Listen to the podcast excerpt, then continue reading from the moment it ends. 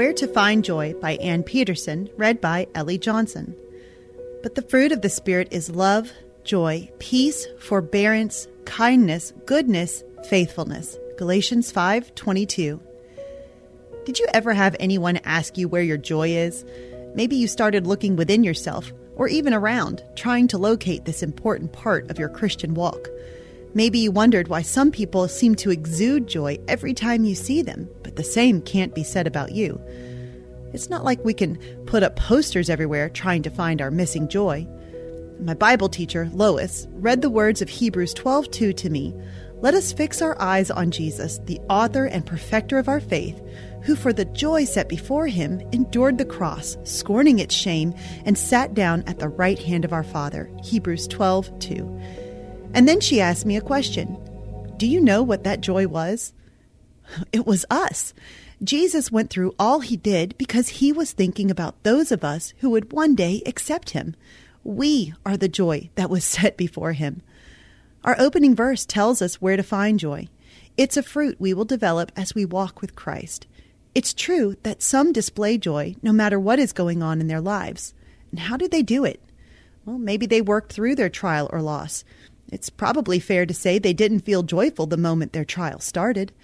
Some of the most joyful people I've met are those who have gone through some of the most difficult circumstances.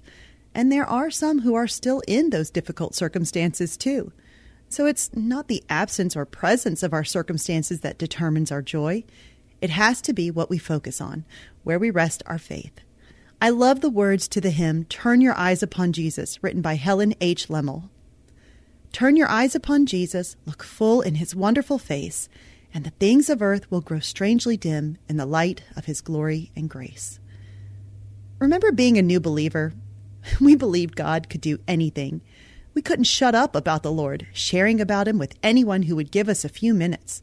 Were we joyful then? Yes, we were ecstatic. But then trials started appearing in our lives, and sometimes heartbreaking things. And God showed us day after day that He would be our sufficiency. 2 Corinthians 3 5. It took some time for us to realize we could not do it all. God lovingly let us come to the end of ourselves so we could see He is the one who would meet all our needs. Philippians 4:19. God would be the one to direct our paths when we trusted Him wholeheartedly. Proverbs 3 5 through 6. And we came to realize without Him we could do nothing. John 15 5. Prior to learning that truth, we might have thought without Him we could do less or without him, we lacked something. But to know that without him, we can do nothing, that was a hard lesson, but an essential one to walking with God. Joy is a fruit of God's Spirit, one we will display as we continue to walk with the Lord. Is joy the same as happiness? No. Christian author and speaker Jill Briscoe explained the difference between happiness and joy. She said, Happiness is when things happen to happen the way you want them to happen and you feel happy. But joy is when things don't happen to happen the way you want them to happen, but you feel joyful. Joy is not dependent on our circumstances, but despite our circumstances. The Holy Spirit produces joy in our lives in His timing. In order for us to develop God's fruit, we need to read and apply God's Word to our lives. One stepping stone is thankfulness. God tells us in every situation to be thankful. 1 Thessalonians 5:18. Many years ago, I used to think that when I had less problems, then I would be joyful.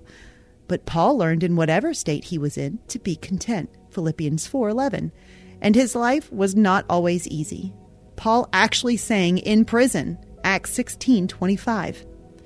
It just occurred to me that we were the joy set before Jesus and He is the joy set before us. What are you thinking about? Father, would you help me when others look at me? Help me to be joyful so my joy is what they see. Help me to be grateful with what you choose to do. And Lord, when others look at me, let others see just you.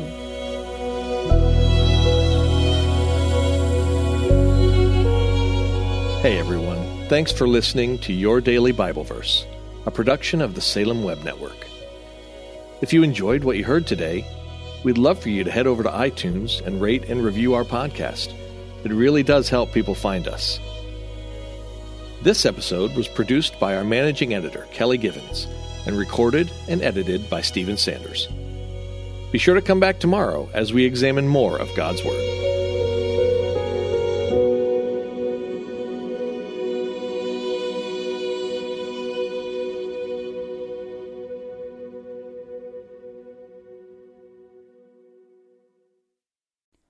Christmas. For most kids, it's the most joyful time of the year. But this Christmas, 1.5 million children will spend the holiday separated from a parent because their mom or dad is behind bars. Prison Fellowship Angel Tree needs churches in our communities to volunteer to bless local children with a gift, the gospel, and a loving message from their parent.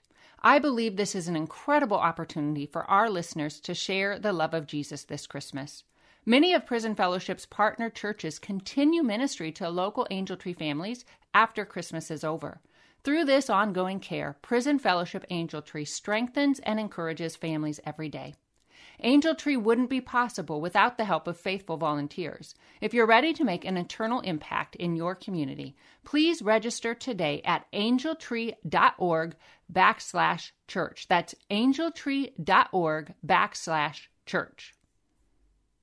Miracles are everywhere. Let our adventure begin! Discover PureFlix, your premium streaming service where faith and family values come home. Ready to have some fun? The most exclusive selection of quality, wholesome movies and series that will uplift your spirit. A man can argue whether God exists, but when he looks at his daughters, he knows. With new arrivals every week. Unbelievable. Save big and enjoy the possibilities, like invitations to exclusive theatrical screenings. I see it, so I believe it. Find out more by joining today at pureflix.com.